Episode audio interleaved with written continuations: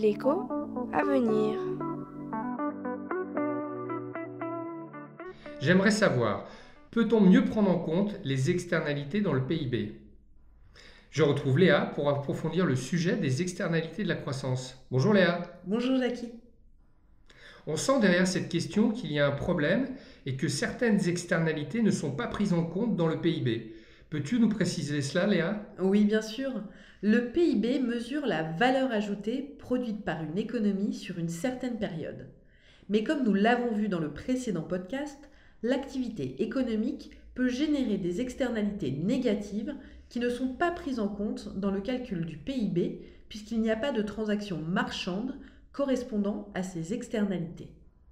Par exemple, on peut avoir une croissance du PIB forte d'une année sur l'autre, même si elle se fait avec une dégradation importante de l'environnement, dégradation qui conduit plus tard à une perte d'activité économique.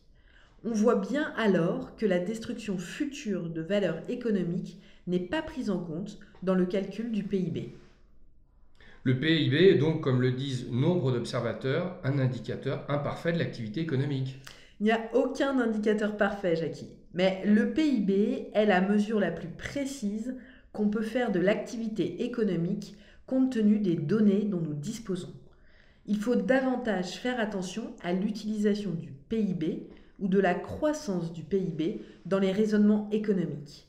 Le PIB est un agrégat économique, mais pas un indicateur universel de bien-être, par exemple, même si le PIB est corrélé au niveau de vie des habitants. Ah, c'est bien plus clair, Léa. C'est donc pour cela que d'autres indicateurs sont apparus pour mesurer le bien-être. Oui, effectivement, Jackie. Les Nations Unies diffusent l'indice de développement humain, par exemple, l'IDH. Avec cet indicateur en particulier, la santé ou le niveau d'éducation sont pris en compte. Le problème de ces nouveaux indicateurs est qu'ils nécessitent des hypothèses discutables. En outre, il peut être difficile de les obtenir dans les pays où l'appareil statistique n'est pas suffisamment développé. Donc si tu me permets de résumer, ma chère Léa, le PIB ne prend pas en compte les externalités, mais c'est le meilleur indicateur d'activité qu'on peut mesurer.